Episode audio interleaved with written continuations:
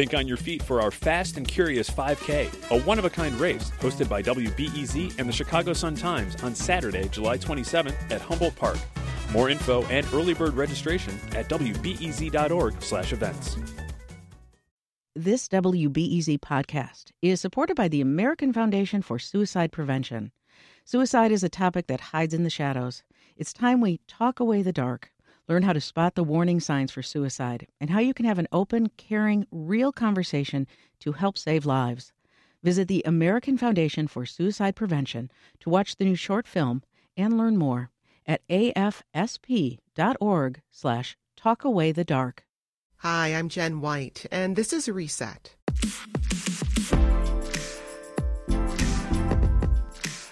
It's Friday, and that means it's time for our Friday News Roundup when we break down some of the biggest news of the week, and it's been a week. Here in Chicago, the murder of George Floyd evoked a long history of violence against African Americans in this country. Protesters against police killings and brutality are demanding the removal of police officers stationed in Chicago public schools. Chicago's police superintendent says looting and unrest are subsiding, but the National Guard will remain indefinitely. Mayor Lightfoot says the message from business owners is clear. They want to reopen. We didn't stand by and let the South and the West Side burn, as unfortunately some people are propagating. Joining us now to break down those stories and more is Chicago Sun-Times columnist and ABC7 political analyst Laura Washington. Hi, Laura. Great to be with you, Jen. Also with us, ProPublica Illinois reporter and columnist Mick Dumke. Mick, welcome back. Thank you.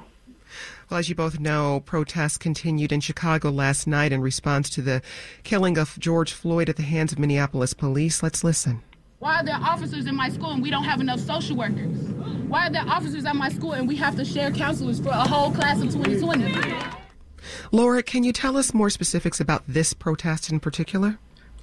Well, this is a protest uh, that uh, was organized uh, primarily, I think, by young folks and Black Lives Matters, and uh, I believe it's the one that Kanye West actually showed up uh, to, to in, to endorse his support. And I think it's significant because uh, Black Lives Matter and many of the other progressive uh, uh, activists in town have been calling for a reduction in police services, a reduction in funding for the CPD for, for several years now. And those calls have become renewed in most recent days because of all the unrest over the handling of the police handling of many cases. And so, th- th- but this is a different argument. This is an argument about reducing services, police services within the Chicago public schools.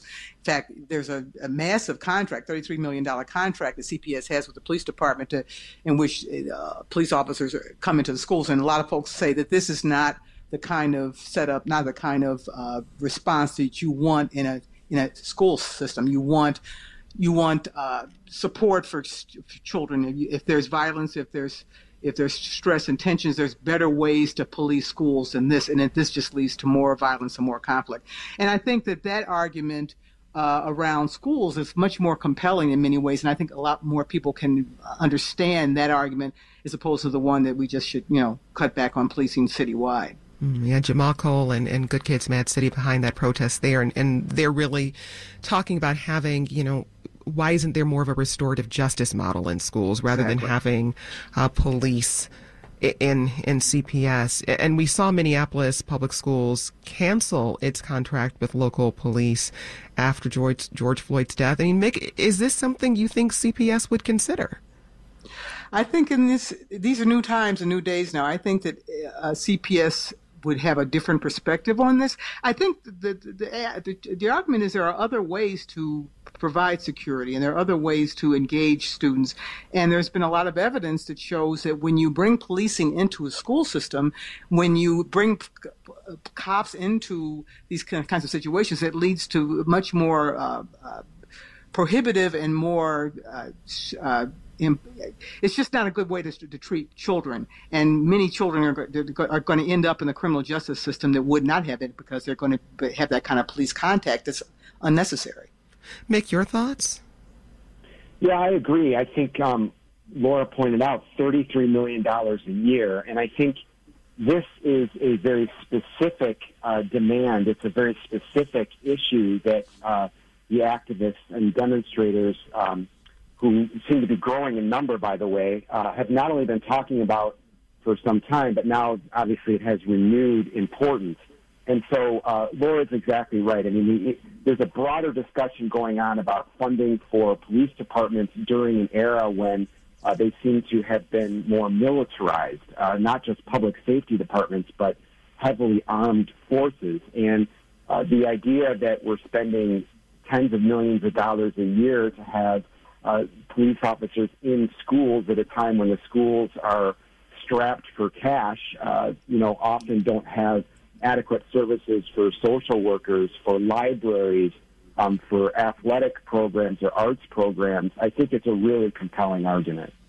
And you know, it's you could take it from the top because uh, Lori Lightfoot, during her address to the city the other night, uh, called for, in fact, restorative justice and um, community engagement in uh, with, that that should be embedded and brought into the police training system. She's talking about bringing in community activists and others to teach history, African American history, history of neighborhoods, and, and again, restorative justice uh, at the police academy. So if if there's conversation coming from the top at City Hall about about that kind of reform, I think this this is another example of, of how we can start to look differently at how we look at policing in the city. Well, you mentioned Mayor Lori Lightfoot's rare primetime address that came after several nights of unrest in the city. And she said she feels hopeful for the city's future. Let's listen. To the thousands of people here in Chicago and across the country who engaged in peaceful, nonviolent protests for change, I stand with you. However, I must draw a sharp line between the righteous and the wrong, between the hopeful and the cynical. We cannot conflate legitimate First Amendment expression with criminal conduct. Those acts are separate and distinct. Mick, the mayor said in that speech that she's planning to implement a series of police reforms within 90 days. What does that include? Well, most of the things she talked about were um, issues or proposals that have already been out there, and some of them I think have previously been committed to. So really, what she did in the speech was uh, announce a, a specific timetable of 90 days to implement some of them. And she's talking about things like um, improving training and uh, not just policing uh, type training, but uh, community education. She spoke uh, about making sure officers understood the history of communities in Chicago and and even having young people uh, be part of the training to make sure that officers understood their perspective on what was going on in their neighborhoods. Um, I just thought in general the speech, you know, it seemed very heartfelt. I thought it was a good speech, uh, but it's this line that uh, Mayor Lightfoot is trying to walk here, where she's um, expressing sympathy, of course, for the protesters and, and talking a lot. She's been talking a lot about structural and historic racism, uh, white supremacy, uh, the, the roots of this beyond just the issue of policing. While she's also, you know, the mayor of a major, a major American city, um, and she's trying to respond to the looting and some of the uh, more violent unrest that happened. Um, and it's, you know, it's a difficult line for her to walk. She's in, really in a tough spot. Well, and, and it's important, Laura, to also point out that she also has uh, a new head of the FOP, the Fraternal Order of Police, which represents rank and file officers, who's spoken out very publicly against reform, against the consent decree that CPD is currently operating under.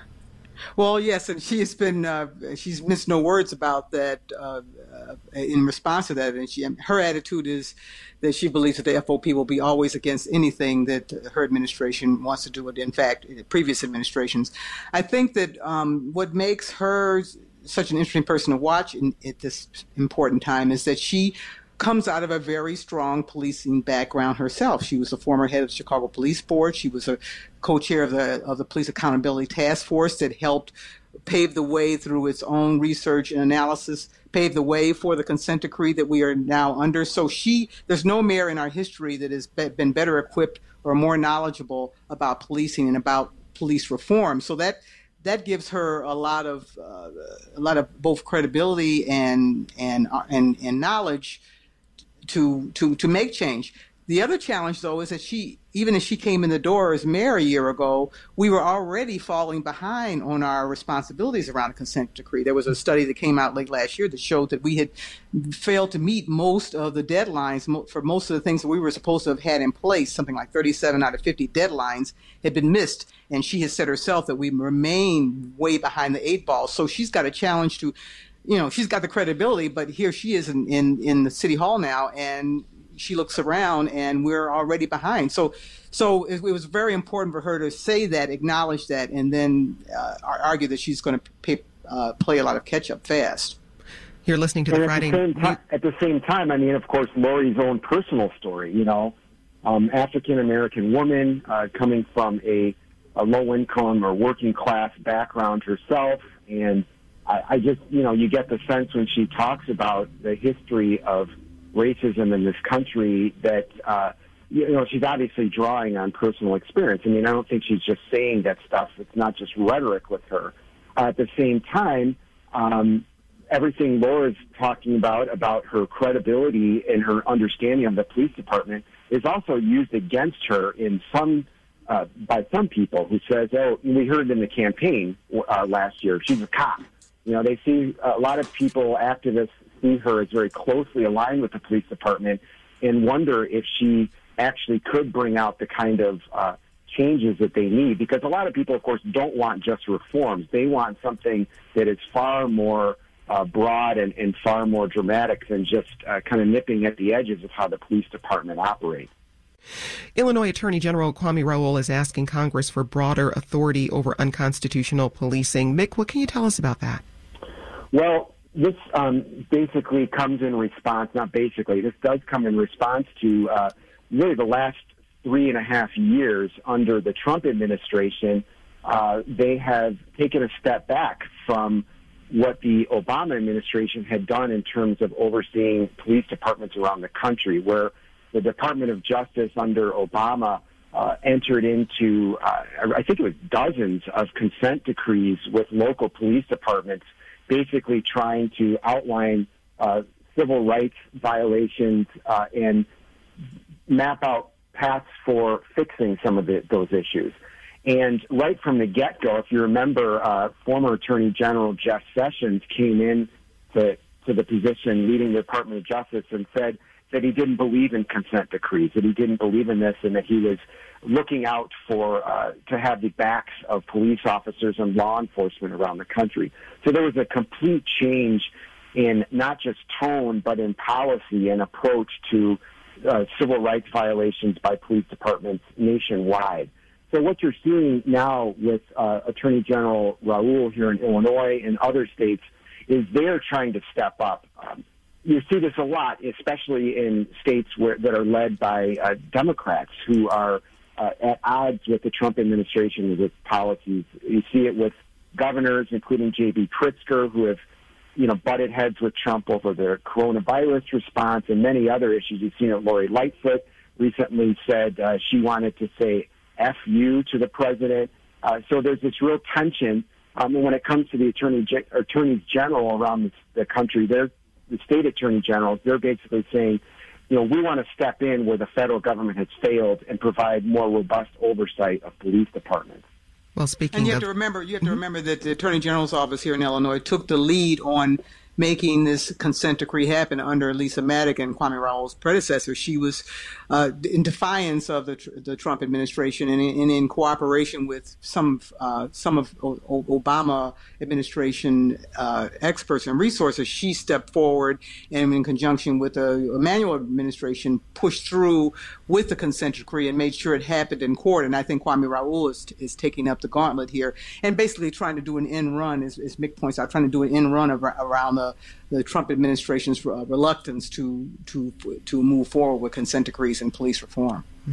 Well, this week, President Donald Trump threatened to send federal troops into major U.S. cities like Chicago to end protests and looting. Mayor Lightfoot said she'll see Trump in court if he sends federal troops to Chicago without her permission. I want us to hear a clip of that. We are not going to give over our city to the military so the president can play to his reelection. That's not going to happen, period. Mick, quickly unpack a little bit more of, of what happened in this exchange.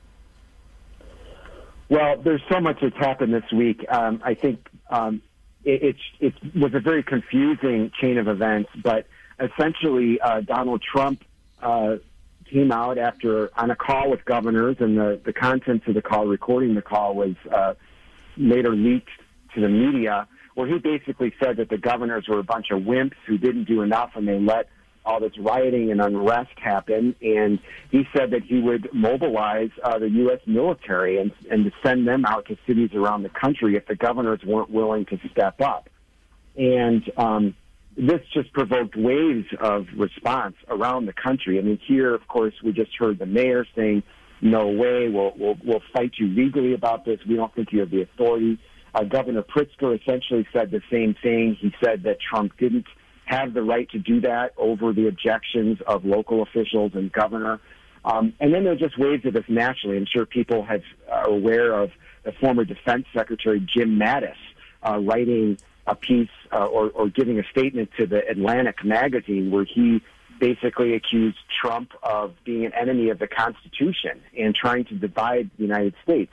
And then we had there was a controversy about the New York Times decision to, on its op-ed page, allow Republican Senator Tom Cotton uh, to write a piece basically backing Trump's position, saying why the military should go out there. So this is all part of a broad national conversation, very politicized, but also incredibly dangerous. I think um, uh, most people do not want. Most people, uh, I believe, are both in sympathy, with the protests. They understand that protests aren't the same thing as some of the looting and rioting that's gone on.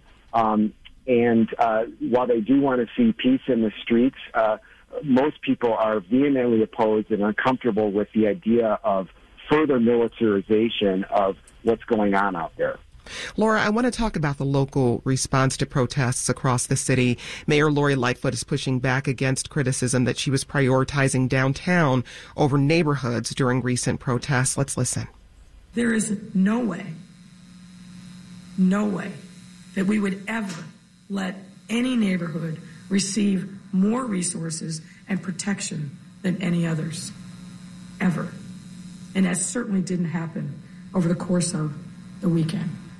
Laura, I want to hear from you, but first I want to mention some breaking news from this morning. The independent monitor overseeing CPD's consent decree told WBEZ she will prepare a special report on the department's response to recent protests. But talk a little bit more about the the uh, pushback Mayor Lightfoot is getting around how the city is responding to to these demonstrations.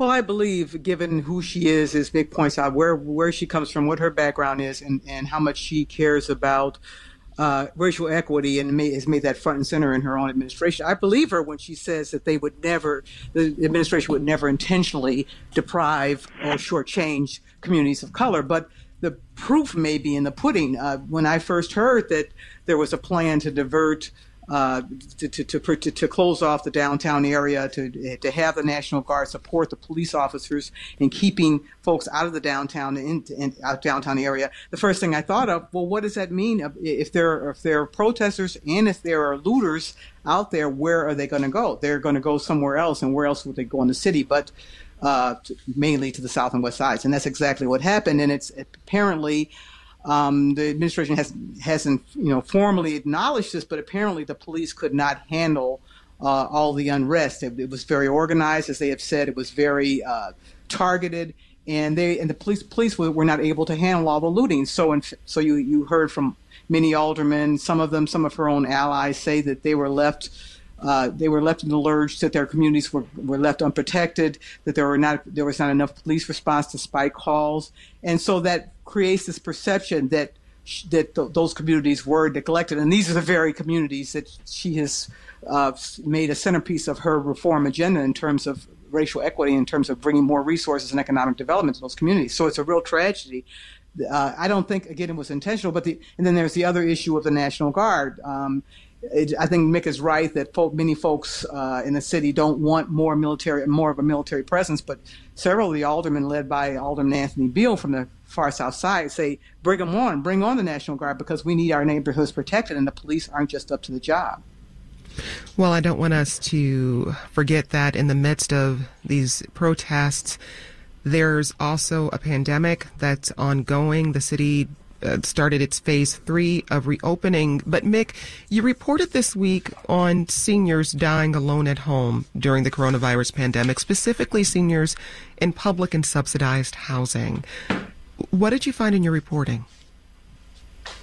Well, uh, quick background. I um, heard from a couple of people separately, didn't know each other, who uh, had told me, you know, that seniors had been found in public housing or in uh, federally subsidized buildings. Uh, these are all buildings where seniors uh, live independently in their own apartments. They're not care facilities, which is an important thing to note, but they're all buildings that are um, either public housing, Chicago Housing Authority, or they are subsidized by the federal Department of Housing and Urban Development.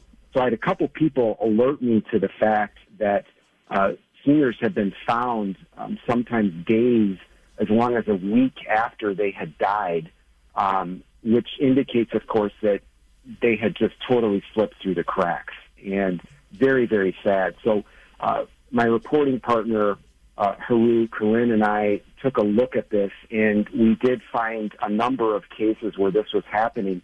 And, and it happens, Jen, against the backdrop of, again, these are buildings where uh, elder, elderly people, um, and even people who aren't quite elderly. I think to be eligible for a senior building, you only have to be 55 years old. Um, where people live independently on their own, but because of that, when there's an emergency situation like the pandemic, when uh, a lot of service organizations and volunteer operations to make sure people are connected, they essentially go on hold. And so people are more isolated than ever. And so what we basically found was there's a patchwork system. In some places, people were checked on, in some places they weren't. And uh, the end result was again these heartbreaking stories of people who were discovered um, sometimes uh, just a, quite a long time afterward, and it just it just breaks your heart to hear about that. How much of this is about the impact of the pandemic specifically, and how much of it is about a, a, system not being adequately resourced to support the needs of its residents? That's a great question. I think it's more about the system, but the pandemic has heightened uh, all of these issues, all these social problems we've had, from racism to income inequality, access to health care. We've we've all been talking about these stories. We've been hearing about them for the last couple months and, and how it's just, uh, you know, heightened everything and, and exposed the vulnerabilities of people who, um, you know, who are disconnected. And so I think this is one of those classic examples of that.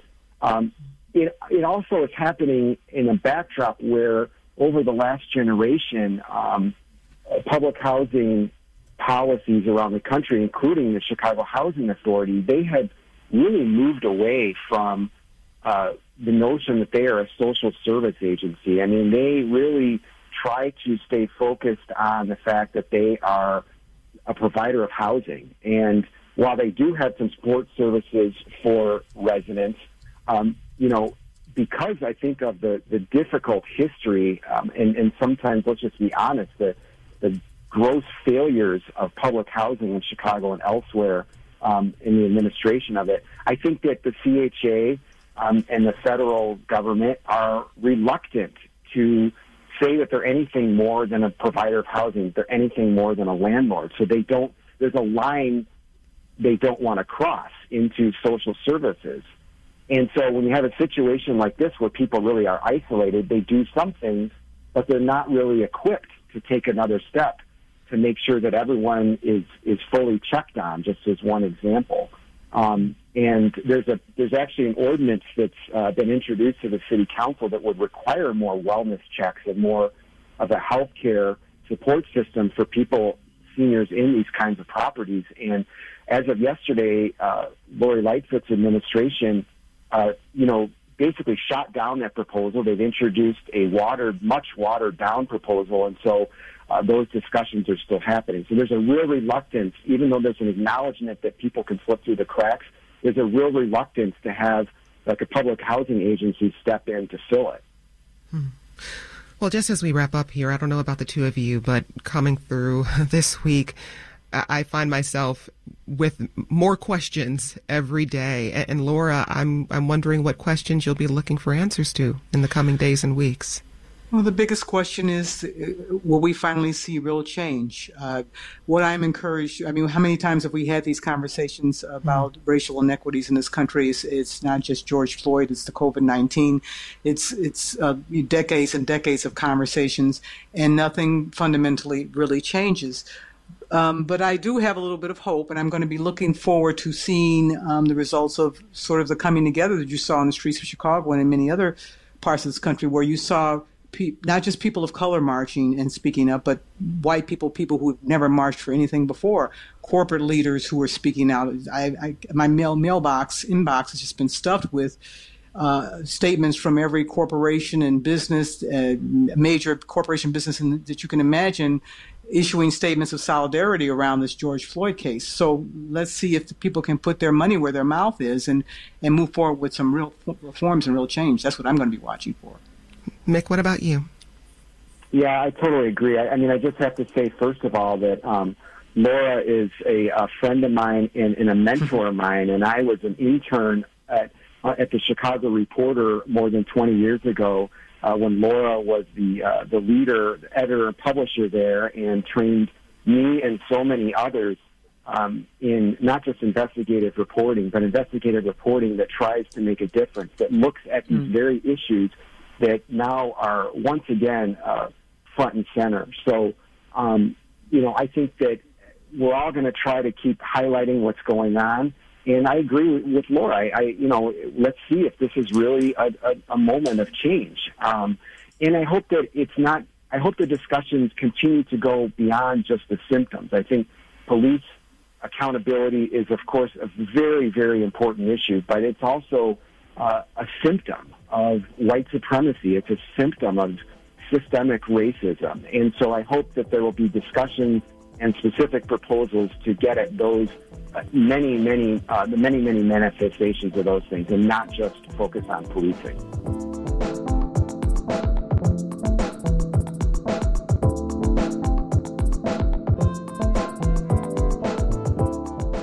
That's it for Reset. If you want to connect with us about anything you hear on the show, you can leave us a voicemail at 888 915 9945. Just leave us your name and neighborhood. But that's it for today. I'm Jen White. Thanks for listening, and let's talk again soon. Hi, it's Terry Gross, the host of Fresh Air. We bring you in depth, long form interviews with actors, directors, musicians, authors, journalists, and more. Listen to our Peabody Award winning Fresh Air podcast from WHYY and NPR.